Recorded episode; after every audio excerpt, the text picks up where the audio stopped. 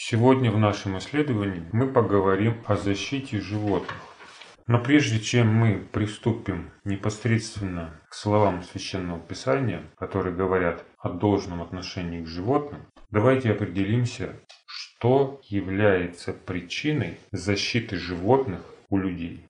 Сегодня довольно часто можно услышать призывы защищать дикую природу и в частности животных. Не только дикую природу, но говорится о гуманном отношении к домашним животным. Существует движение защиты животных, которые выступают против употребления в пищу людьми животных продуктов из соображений гуманности, чтобы не убивать животное. Также выступают против убийств, связанных с получением каких-то продуктов, меха, шерсти, икры, убийство рыб, например, с целью получения икры и многие другие примеры, которые так или иначе говорят об убийстве и об уничтожении животного мира.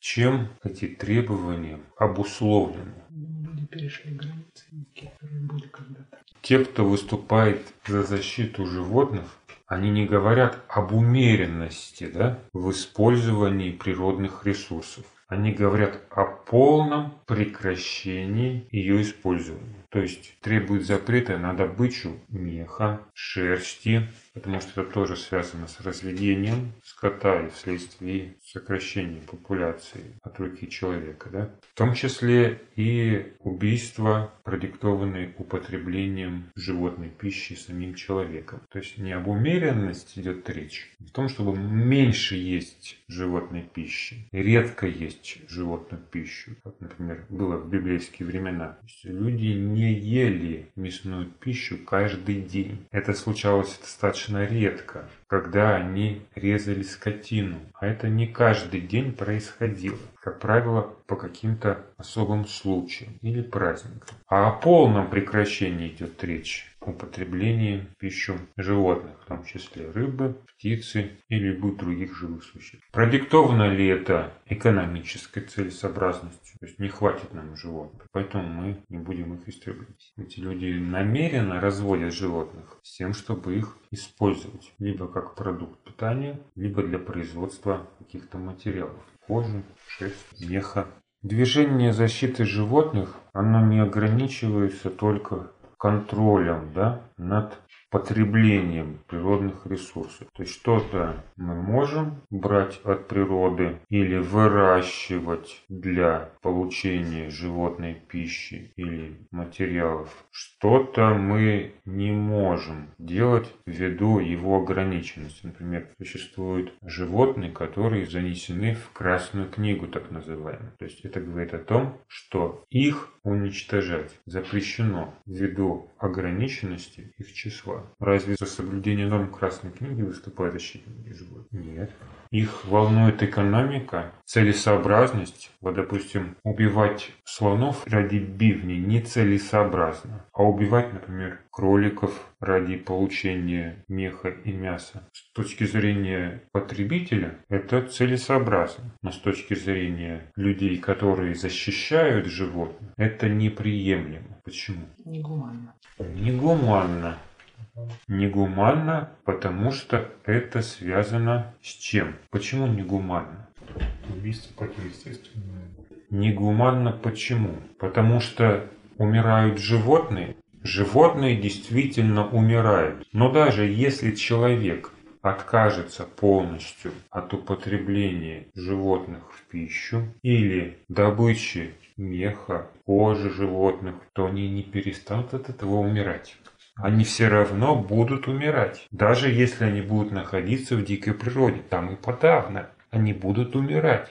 Если полностью отказаться от культивирования животных для потребления продуктов питания или связанных с производством материалов, то мы получим абсолютно дикую природу, где животные также будут погибать. Но погибать уже от чего? Не только от человека, который будет расширять свои владения. Но также они будут уничтожаемы хищниками, которые благодаря естественной среде обитания умножатся. У них появится пища. и значит их популяция возрастет. И возьмем тех же кроликов, которые будут обитать в дикой природе, если они вдруг выживут, они точно так же, как и в домашних условиях, будут уничтожать растительную среду и размножаться. Они будут размножаться. А значит, их будут уничтожать хищники, если этим не будет заниматься сам человек. То есть, если не человек будет их истреблять, чтобы сократить популяцию, как делается там, где избавляются частности, допустим, от грызунов. От грызунов избавляются же люди. Почему? Потому что они наносят вред сельскому хозяйству. Если те же животные, ставшие дикими, начнут наносить вред сельскому хозяйству, они тоже будут подлежать этому истреблению. Даже если этого не делать, в естественной среде они будут уничтожаемы хищниками. И будут уничтожаемы весьма негуманными, а зверскими способами. Известный случай в истории той же Англии, когда не хватало хищников, а кролики размножались настолько, что они уничтожали растительность, ну, как бы вот баланс нарушался. Это была очень сильная такая национальная проблема у них какое-то время. То есть, если человек со своей стороны может да, сокращать популяцию гуманным способом, то природа этого делать не будет. Тогда о чем думают люди, которые выступают против убийства животных, которые выступают против того, чтобы люди ели мясо, использовали животный мех, шкуры и кожу животных, что тогда ими движет. То есть в этом нет разумного да, отношения, не говоря уже о том, что все это устройство, вся эта система связанная с естественным выживанием и уничтожением друг друга, заложена в природу Бога. То есть они хотят здесь вмешаться в Божий промысел. Сделать так, чтобы никто друг друга не ел, никто никого не уничтожал. То есть фактически сделать рай на земле что было, как Бог обещал в тысячелетнем царстве. Ягненок, чтобы пасся со львом, и никто никого не трогал. Но до тех пор, пока Христос не вернется на землю и не очистит ее от людей и животных, существующих животных, этого не случится. Тогда о чем думают люди, да, которые выступают против убийства, в защиту животных? Они думают только об одном – о своих чувствах. То есть не экономика здесь является причиной, не целесообразность, не даже логика, а исключительно задетые чувства. Им больно смотреть, когда люди убивают животных. Они говорят, пусть не мы будем убивать, пусть будут это делать за нас другие хищники. Как будто бы они сделают это более гуманно. Как будто бы животные от этого не будут мучиться. Если сейчас те животные, которые культивируются, они проводят свою недолгую, но счастливую жизнь. То есть их обеспечивают теплом, пищей, вода, все у них есть. В дикой природе такого не происходит. Они вынуждены добывать себе пищу с большим трудом. Голод – это нормальное состояние для дикой природы. То есть в дикой природе все пребывают в голоде и в холоде. И это норма. И из-за этого не все выживают. То есть почему такая высокая плодовитость в культивируемых человеком хозяйстве? Потому что условия созданы для жизни и размножения животных. В дикой природе этого нет. Они мучаются, страдают и погибают в этих неприспособленных для жизни условиях, в которых отчасти виноват также и человек, который расширяет границы мегаполисов, промышленных хозяйств и, самое главное, сельскохозяйственных угодий, за счет чего он питается и выживает. Являются ли эти чувства в таком случае любовью к животным, если они заставляют их страдать, если они нарушают баланс в экосистеме. Любое вмешательство человека, либо связанное с неумеренным потреблением, либо наоборот с особым отношением к животным, приводит к боли и страданиям. Может тогда это быть проявлением любви, любви к тем же животным. И вообще, да, является ли это любовью? Кому это любовь? Любовь к ближнему. Сегодня чтобы люди не убивали животных, им предлагается вместо животных жиров и животного молока растительный. Представляете? Химию. То есть предлагает человеку потреблять не натуральный продукт, а химически созданный продукт для того, чтобы пожалеть животных. Это любовь к ближнему. многие люди выступают в защиту животных. Но далеко не многие из них любят людей, а некоторые даже ненавидят людей, которые убивают животных, чтобы выжить.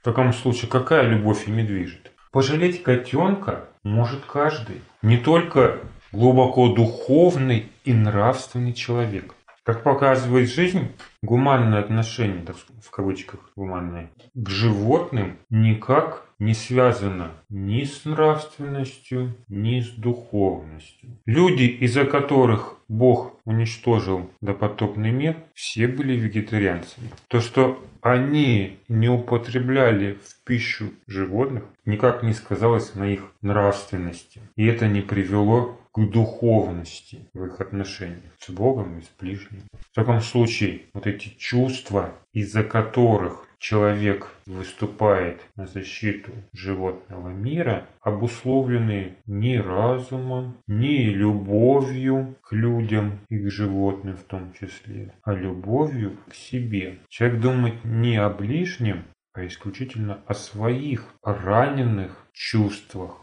Когда проявляется жалость, и сочувствие по отношению к животным. Происходит отождествление себя с жертвой, и ты начинаешь сострадать, то есть страдать вместе с ним. И такого рода гуманизм, он не связан с нравственной жизнью человека, с его нравственными усилиями поступать правильно и хорошо. Это инстинкт, который присутствует также и в животном мире. Например, слоны, видя умершего или погибшего сородича, тоже страдают. Но это людьми их не делает. Это не делает их людьми. Не говоря уже о том, чтобы ставить их в один ранг с сыновьями Божьими. Почему или когда человек испытывает эти чувства? Когда возникает некоторая привязанность к этому живому существу. Причем эта привязанность появляется не ко всем животным. И чувство сопереживания тоже не в отношении всякого живого существа. Например, никто не переживает, когда убивает комарика. Редко кто переживает, когда убивает паучка, хотя он по большому счету ничего плохого человеку не делает. Почему так мухам никто не испытывает сочувствия? Я не говорю о кровососущих насекомых, да просто вот которые летают себе по свету и не причиняют никому вреда. Испытываете вы какие-то чувства к безвредным насекомым? Бабочкам красивым. То есть вам жалко только то, что доставляет лично вам эти положительные эмоции. То есть насекомое красивое, вам его жалко. Отвратительное вам не жалко. А если оно еще и кусается, умри, тварь, умри, да? И где здесь гуманность? А ведь в этом тоже есть Божий баланс. Чтобы были и те, и другие. И тогда, если мы говорим о гуманизме как таковом, то нельзя трогать не только котиков и барашков, а и ползающих гадов по земле, да? жалящих насекомых, мышей и крыс. Почему к ним не возникает сочувствие? Ну, приятное чувство. Потому что они не доставляют нам положительных эмоций. Они нас, наоборот, либо раздражают, либо пугают, либо причиняют вред, из-за чего нам плохо, и у нас уже этих чувств нет. И речь не идет уже о гуманизме. Мы готовы травить их ядами, после которых они будут в агонии умирать, и использовать другие негуманные средства уничтожения. А все почему? Потому что нам плохо. Мы отрицательные испытываем эмоции. То есть то чувство жалости, сочувствия, гуманизма обусловлено отношением к нам этих существ. Нам приятно, и нам жалко их. Нас они умиляют, мы о них заботимся. А если раздражают, докучают, и мы терпим какие-то неприятности, связанные с животными или неудобства, у нас может измениться отношение. Как ведь происходит? Взяли люди с улицы котенка. Почему? Вот так он малый, такой он хорошенький и так жалобно мяучил. А когда он стал гадить в доме и драть обои, его вышвырнули на улицу. Изменилось отношение с гуманного на противоположное. И все по причине тех же чувств, которые стали следствием нашей любви к себе. То есть потребительское отношение к животным проявляется не только в том, когда люди истребляют их для легкой наживы или когда культивируют их для еды, но и тогда, когда сохраняют их ради своих чувств. И в этом потребительском отношении выражается как раз эгоизм человека, его любовь к себе.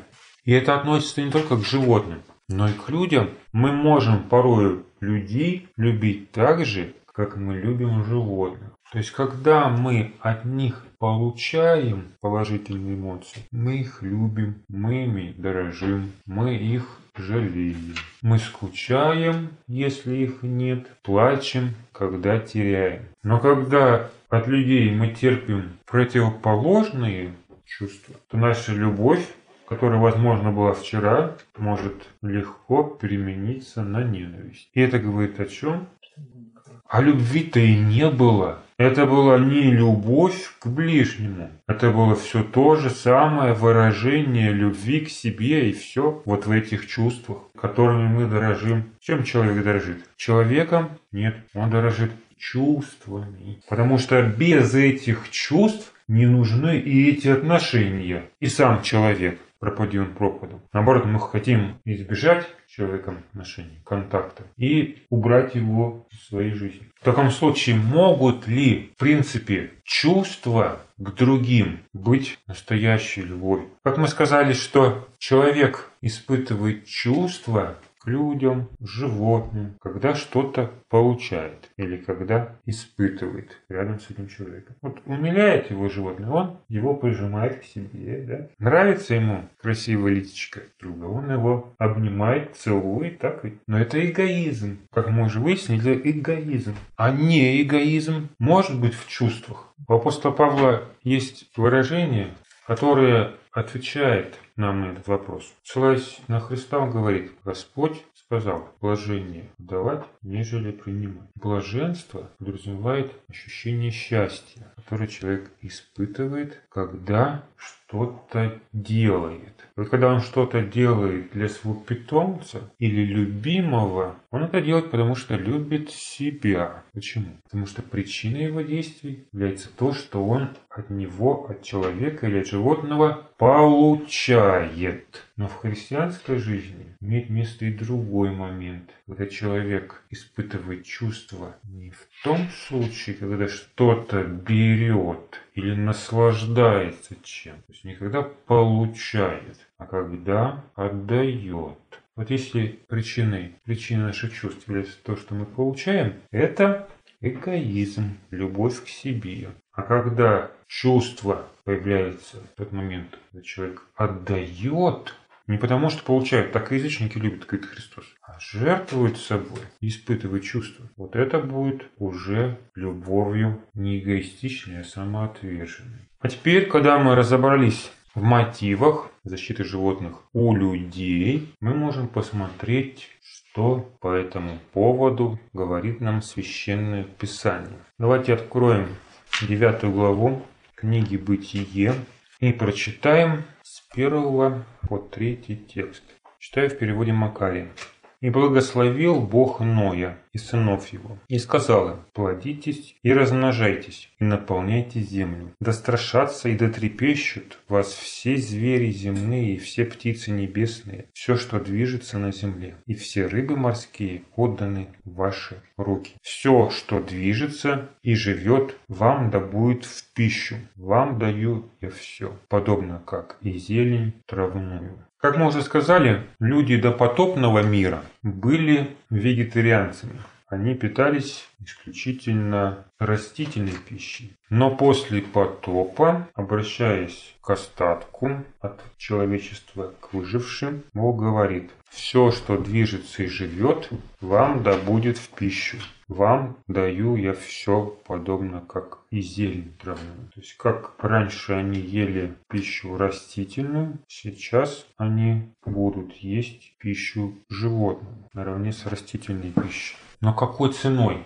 Ценою жизни этих животных. Поэтому выше говорится, да страшатся и да трепещут вас все звери земные, и все птицы небесные, все, что движется на земле, и все рыбы морские отданы в ваши руки. А разве всех, кого Бог перечисляет, дальше он говорит, все, что движется и живет, вам да будет в пищу.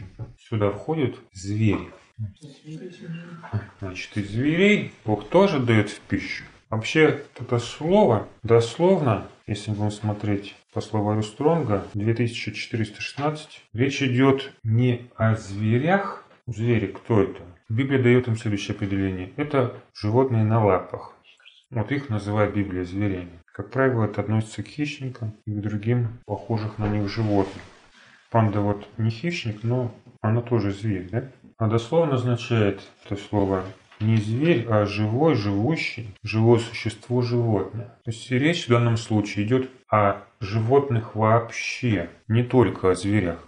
Поэтому в синодальном переводе, иногда в скобочках квадратных, переводчики добавляют «Да страшатся и да трепещут вас все звери земные и весь скот земной», давая понять, что это не только к зверям относится. Хотя речь идет просто о животных, неважно каких. Звери это, скот ли, это звери, которые живут на земле. И все птицы небесные, птицы, которые на небе, дословно. И все движущее на земле, присмыкающиеся дословно, ползающие по земле. И все рыбы морские, опять же дословно рыбы, которые в море. В ваши руки они отданы.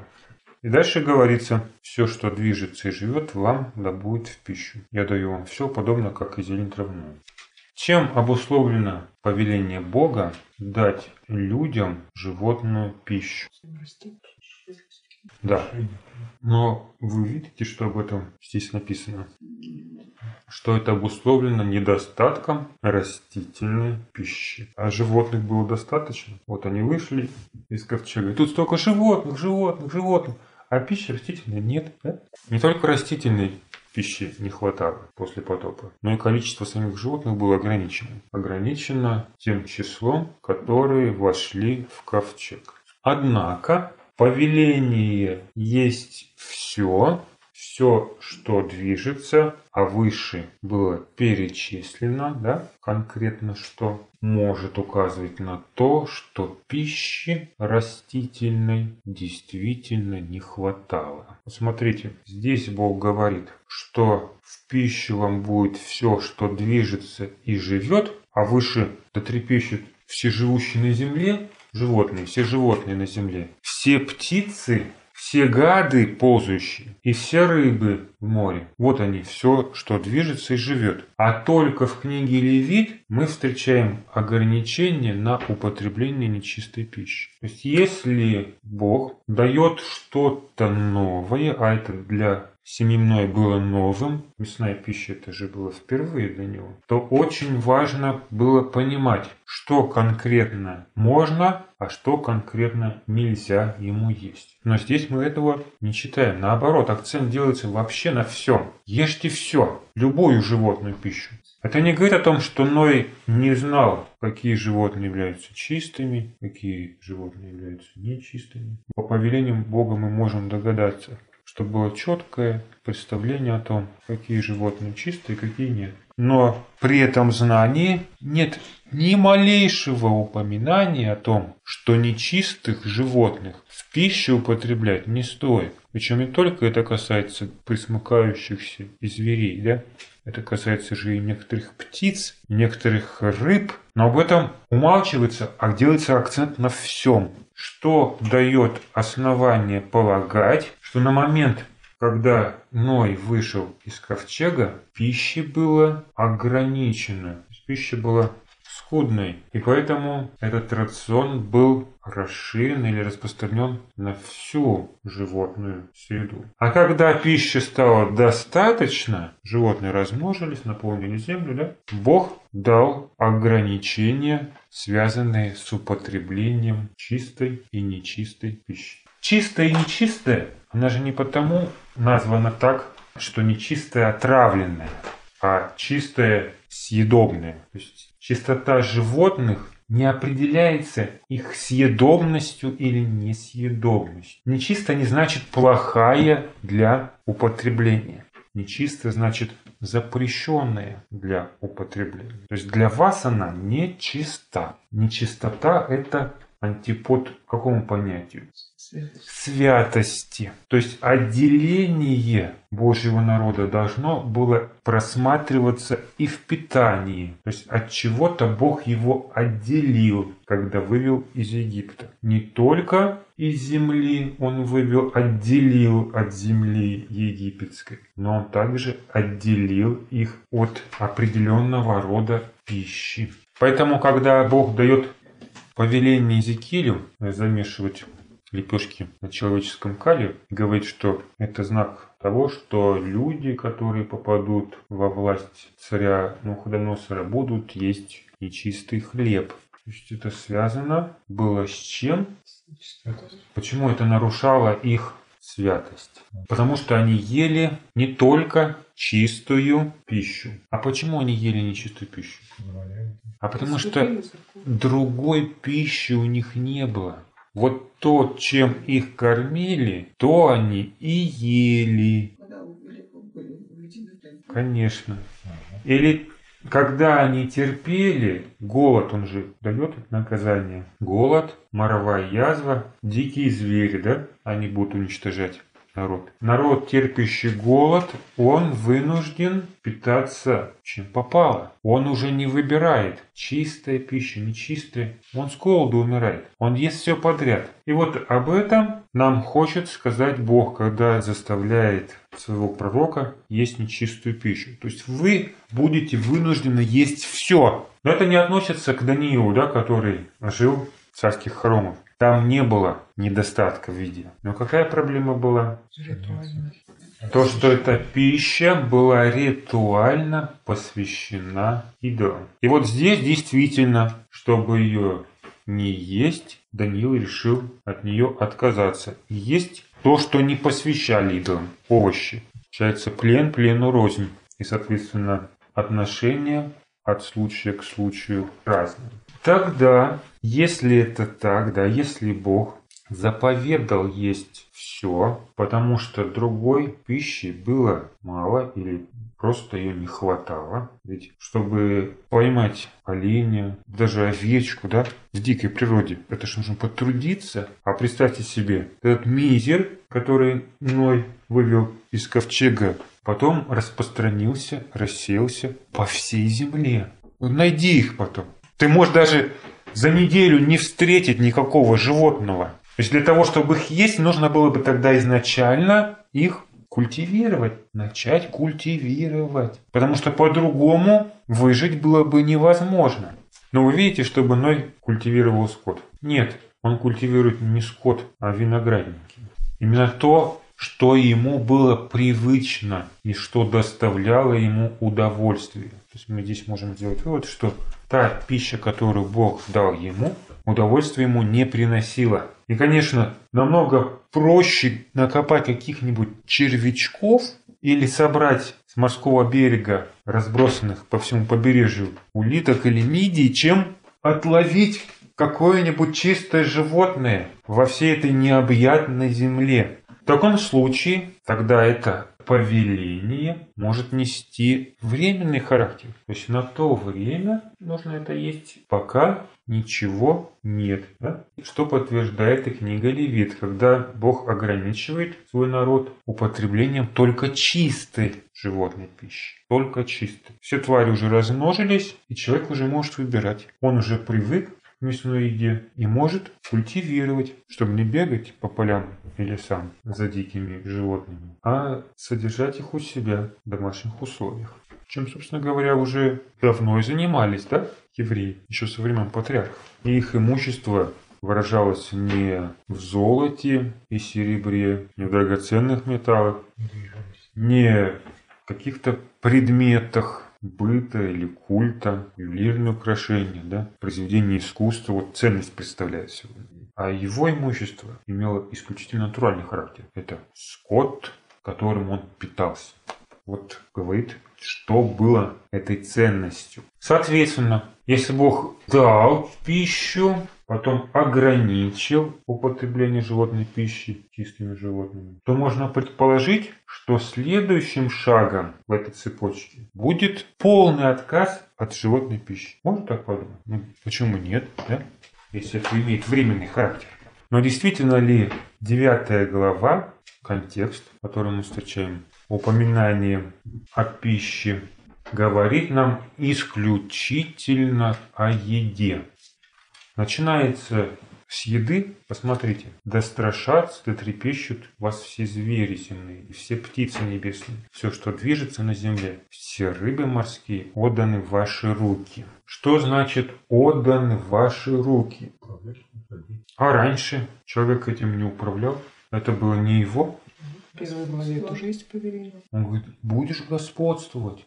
Все, что было создано до шестого дня, когда был сотворен человек, это подготавливало среду для его сотворения. То есть это было сделано для него. И Бог это дал. Все это он отдал человеку. Но вы видите, что неделя этим не заканчивается, да? Человек является венцом творения, это не библейский термин, венец творения, но тем не менее венец в том смысле, что он является завершением этого творения, ключевой фигурой этого творения, для которого и была создана вся эта земля и то, что ее наполняет. Но венец, сам этот венец, он хранится на полке или делается для кого? Да, венец для царя. Все живущее было создано для человека, а человек для Господа. И все это, все это творение Бог уже отдал человеку. Что же тогда он дает ему в девятой главе? Что он дает в его руки в таком случае? Жизнь. Жизнь. Их жизнь. Он и раньше управлял этим творением. Но он не лишал их жизни. Теперь человеку принадлежит и его жизнь. И как он может этой жизнью распоряжаться? Он может отнимать эту жизнь, чтобы есть. Четвертый текст. Только плоти с души ее, то есть с кровью ее, не ешьте. Я взыщу и вашу кровь, в которой душа ваша. Взыщу ее от всякого зверя. Взыщу также душу человека от руки человека, брата его. Кто прольет кровь человеческую, того и самого кровь прольется между человеками. Ибо человек создан по образу Божию. Итак, вы плодитесь, размножайтесь, распространяйтесь по земле и умножайтесь. Вот такое повеление. Только ли Бог здесь говорит о еде? Он не говорит здесь о еде. Он говорит здесь об убийстве. То есть контекст позволяет посмотреть на эти слова немного шире, чем просто как забота Бога о питании. Потому что питание не касается тема убийства. Причем убийство человека. Что, людей собрался есть? Ну, раз все живущее, движущее, ну, значит, человек тоже к этому относится, да? Кто прольет кровь человеческую, того и самого кровь проливается между человеками, ибо человек создан по образу Божьему. Бог этого не делает, то есть он оставляет пищу все, но запрещает убивать человека. При этом говорит еще о принципе, когда человек имеет право лишать живых существ жизни. Он говорит в пятом тексте, «Я взыщу и вашу кровь, которая душа ваша». Почему возникает вопрос? И вашу кровь взыщу. А еще какую тогда? Смотрите, только плоти с душой ее, с кровью не ешьте. Выше идет речь о крови животных. И когда Бог говорит «не ешьте», только. То есть жизнь вам отдана в ваши руки. Только кровь ее не ешьте. Значит, это подразумевает об ответственности перед Богом за эту кровь. И дальше становится логичным выражение, которое следует после этого. И я взыщу и вашу кровь. То есть, получается, не только Бог за кровь животных взыщет, который ел человек, но и вашу тоже кровь взыщу, которая душа ваша. От кого он может взыскать? Он взыщет от всякого зверя, или опять же не зверя, а дословно животного, да, от всякого животного, взыщу также душу человека от руки человека, брата его. Впоследствии мы находим отражение этого принципа в Моисеевом законе. Помните? Душу за душу. Это Бог взыскивает через судей идет наказание кого? Человека, за жизнь человека. Есть отнимается душа, душа человека, жизнь человека, за жизнь человека. Точно такое же повеление есть в отношении животных. В частности, скота. Вот пример можно прочитать из 21 главы книги «Исход». 23 текст. А если будет вред, то отдай душу за душу. И далее глаз за глаз, зуб за зуб, руку за руку, ногу за ногу. Это касается действий человека. А с 28 текста речь идет уже о животном. Если вол забодает мужчину или женщину до смерти, то вола побить камнями и мясо его не есть, а хозяин вола не виноват. Но если вол бодлив был вчера и третьего дня, и хозяин его, быв извещен всем, не стерег его, а он убил мужчину или женщину, то вола побить камнями, да и хозяина его побить до смерти. Бог взыскивает жизнь человека как с человека, так животного. Причем, когда убивается животное, не проливается его кровь. Обратите внимание. Человека побивают камнями, и животное тоже должно быть побито камнями, и, соответственно, мясо его уже не есть. Какое значение здесь отводится крови? Смотрите, вернемся к 9 главе. Бог дает жизнь всех живых существ в руку человека. То есть это принадлежит вам. Я вам жизнь даю. И вы можете есть, говорить все это. И вы можете все это кушать. Только плоти с душой ее, с кровью не ешьте. Иначе, говорит, я взыщу. Я взыщу и вашу кровь тоже, неважно, от животного или от человека, брата его, потому что он создан по образу Божьему. О чем это должно нам сказать? Ну, во-первых, если смотреть на пятый и шестой текст, то мы можем увидеть, что Отнимать жизнь у живого существа можно не только по причине питания, но еще по причине, ну, принцип, защищу кровь и вашу. Агрессии, да, агрессии со стороны животных. Ты отнимаешь жизнь, во-первых, чтобы есть, а во-вторых, для того, чтобы спасти жизнь человека. Не наоборот, ты жертвуешь жизнью человека, чтобы спасти животного, да? Нет, ты жертвуешь жизнью животного, чтобы спасти человека. Но при этом, даже когда ты кушаешь, нельзя это делать с кровью. И как это тогда должно было выглядеть? Прежде чем съесть или употребить в пищу мясо, плоть живого существа, человек должен ее был слить с этой туши. Бог говорит, выливайте ее как в воду. Вот внимание, как в воду выливайте. То есть это как?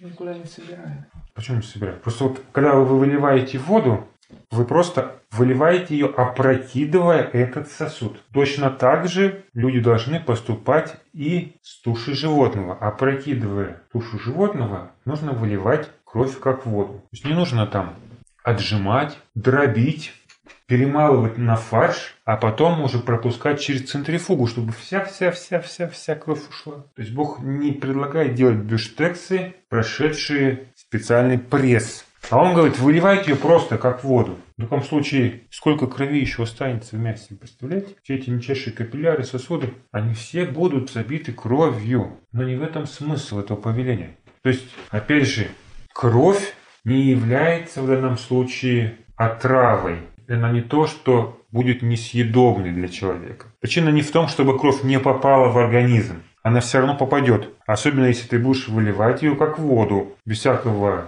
отжима или дополнительной обработки этого мяса. То есть можно его вымачивать, вымачивать, вымачивать, вымачивать. Пока вся-вся-вся-вся-вся кровь не выйдет, и оно не станет белым абсолютно. Нет, об этом речи не идет. Не о вымачивании, не об отжиме, просто сливать как воду. Тогда какое значение имеет это сливание крови?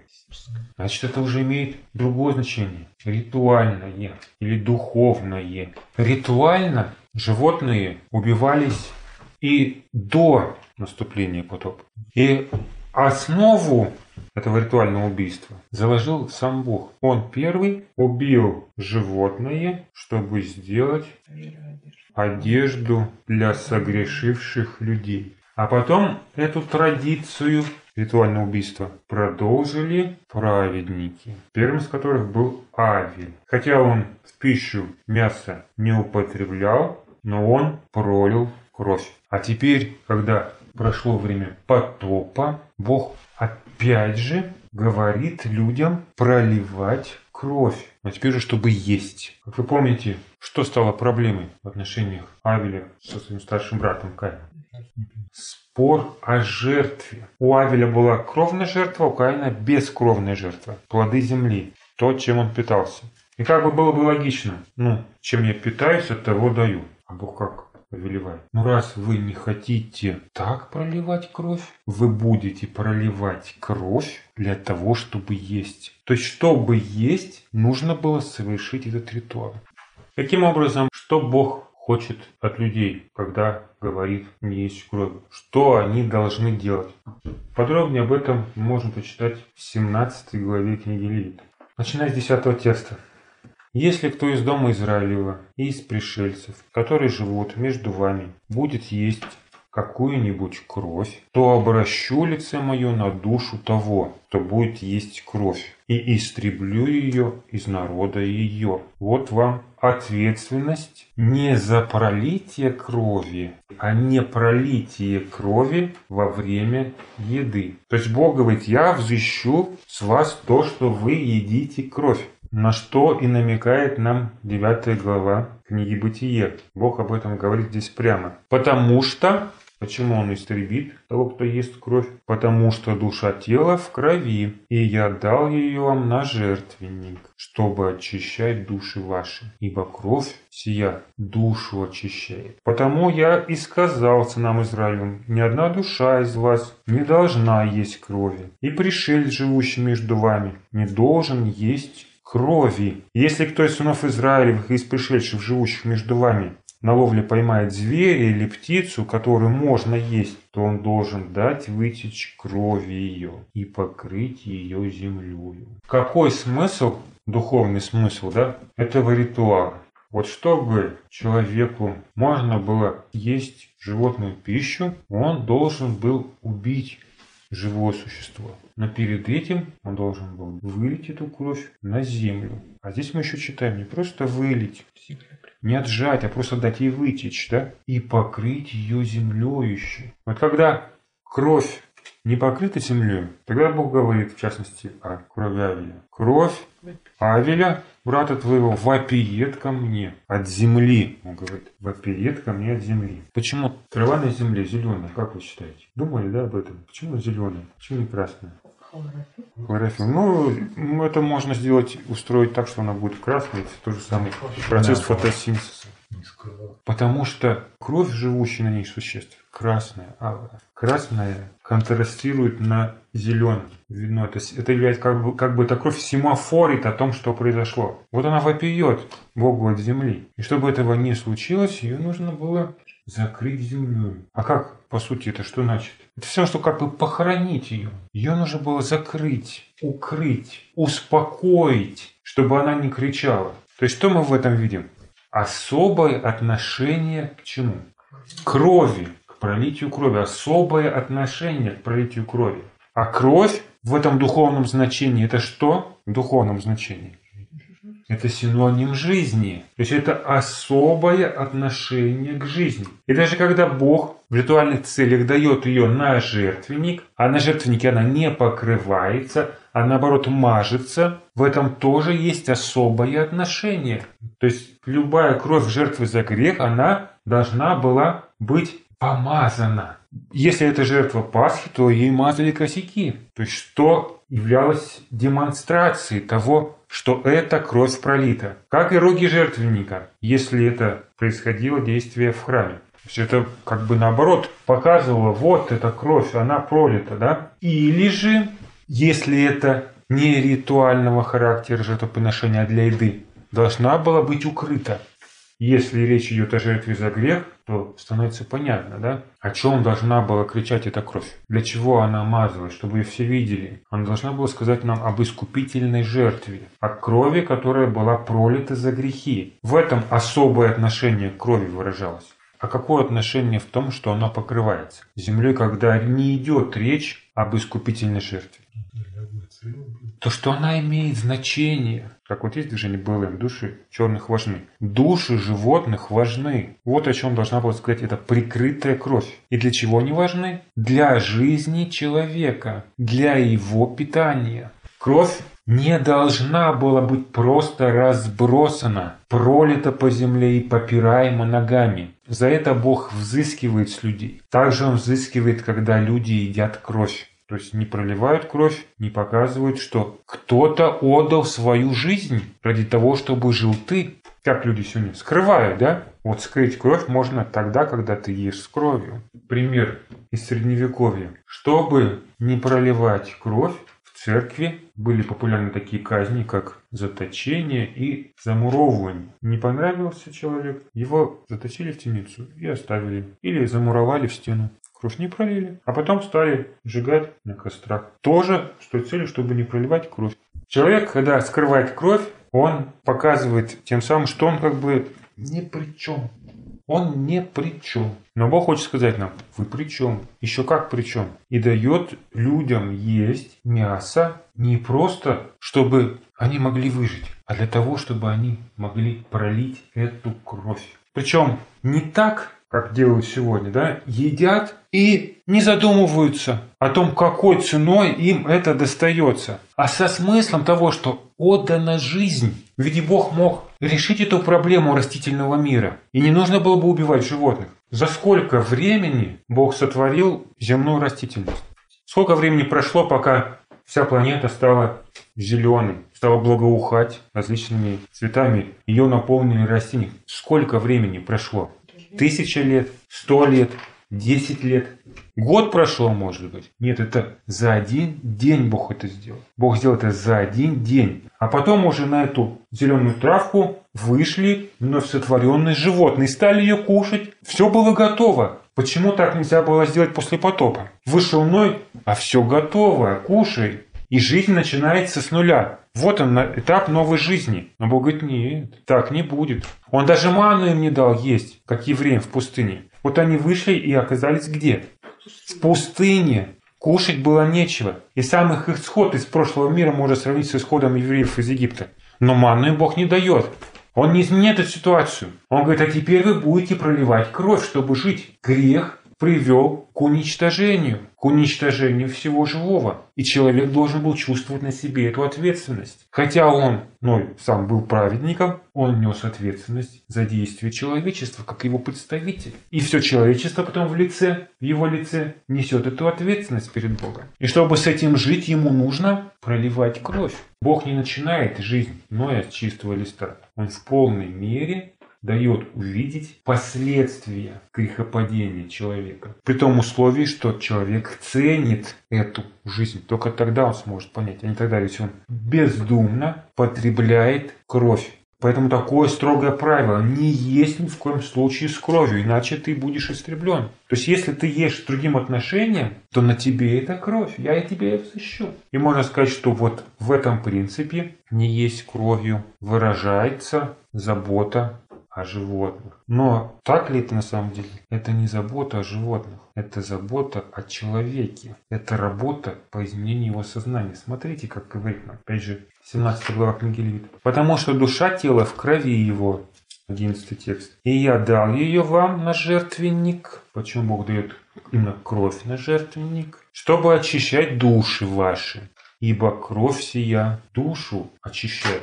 Когда Бог дает кровь на жертвенник, он ее дает, чтобы очищать души. Здесь вопросов не возникает, да? Потому что именно искупительная жертва может очистить человека от всякого греха. Но почему он это дает? Потому что кровь сия душу очищает. А как она очищает душу? Речь идет о том, чтобы ее не есть. Да? Речь в данном случае не о том, чтобы ее приносить в жертву, не о том, чтобы приходить и жертвовать на жертвенники. А контекст говорит о том, что речь идет о питании, чтобы не есть кровью. А как в этом случае эта кровь очищает душу?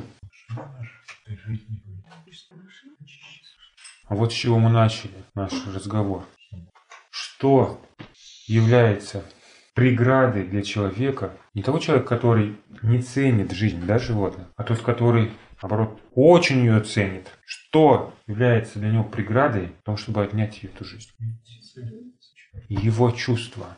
А Бог говорит, чтобы есть, ты должен пролить кровь. Таким образом, чтобы ее можно было увидеть и укрыть, успокоить, похоронить. То есть таким образом Бог очищает человека от этих чувств. Он очищает от этой любви к себе. Поэтому эта кровь в дальнейшем фигурирует во всех ритуальных жертвоприношениях. То есть никакая жертва искупительная не проходит без крови, как Павел пишет. Без пролития крови не бывает прощения. Не хотел Каин заниматься садизмом, да, жертвовать душами невинных животных, Бог создал эти условия, что люди были вынуждены это делать. Потому что когда они этого не делали, это к чему привело? За тысячу лет люди развратились так, что Бог вынужден был их уничтожить. Представляете себе? А его план с пролитием крови работает до сих пор. Сколько прошло уже времени, да? И люди еще не достигли апогея в своем нравственном изложении. Но сегодня как люди хотят? Как и в Средневековье. Они не хотят через это проходить. Они выбирают просто не есть мясо и все. Понимаете? И не брать на себя ответственности ни в чем за смерть и гибель этих несчастных животных. В этом состоит Божий план. Время ритуальных жертвоприношений уже прошло. И можно сказать, ну а теперь-то что? Теперь Новый Завет, который заключил с нами Иисус Христос. Без храма, без жертв. И можно подумать, и без чего? Крови, да, без кровопролития. Только что предлагает своим последователям Христу? Он предлагает есть плоть и пить кровь. Понимаете? То же самое, что Бог когда-то предложил мною. Чтобы быть в его завете, нужно есть плоть и пить его кровь. Ничего не изменилось по сути. Мы должны проливать кровь, чтобы жить, при этом имея к ней особое отношение. И только тогда этот план, этот замысел будет работать в нашей жизни.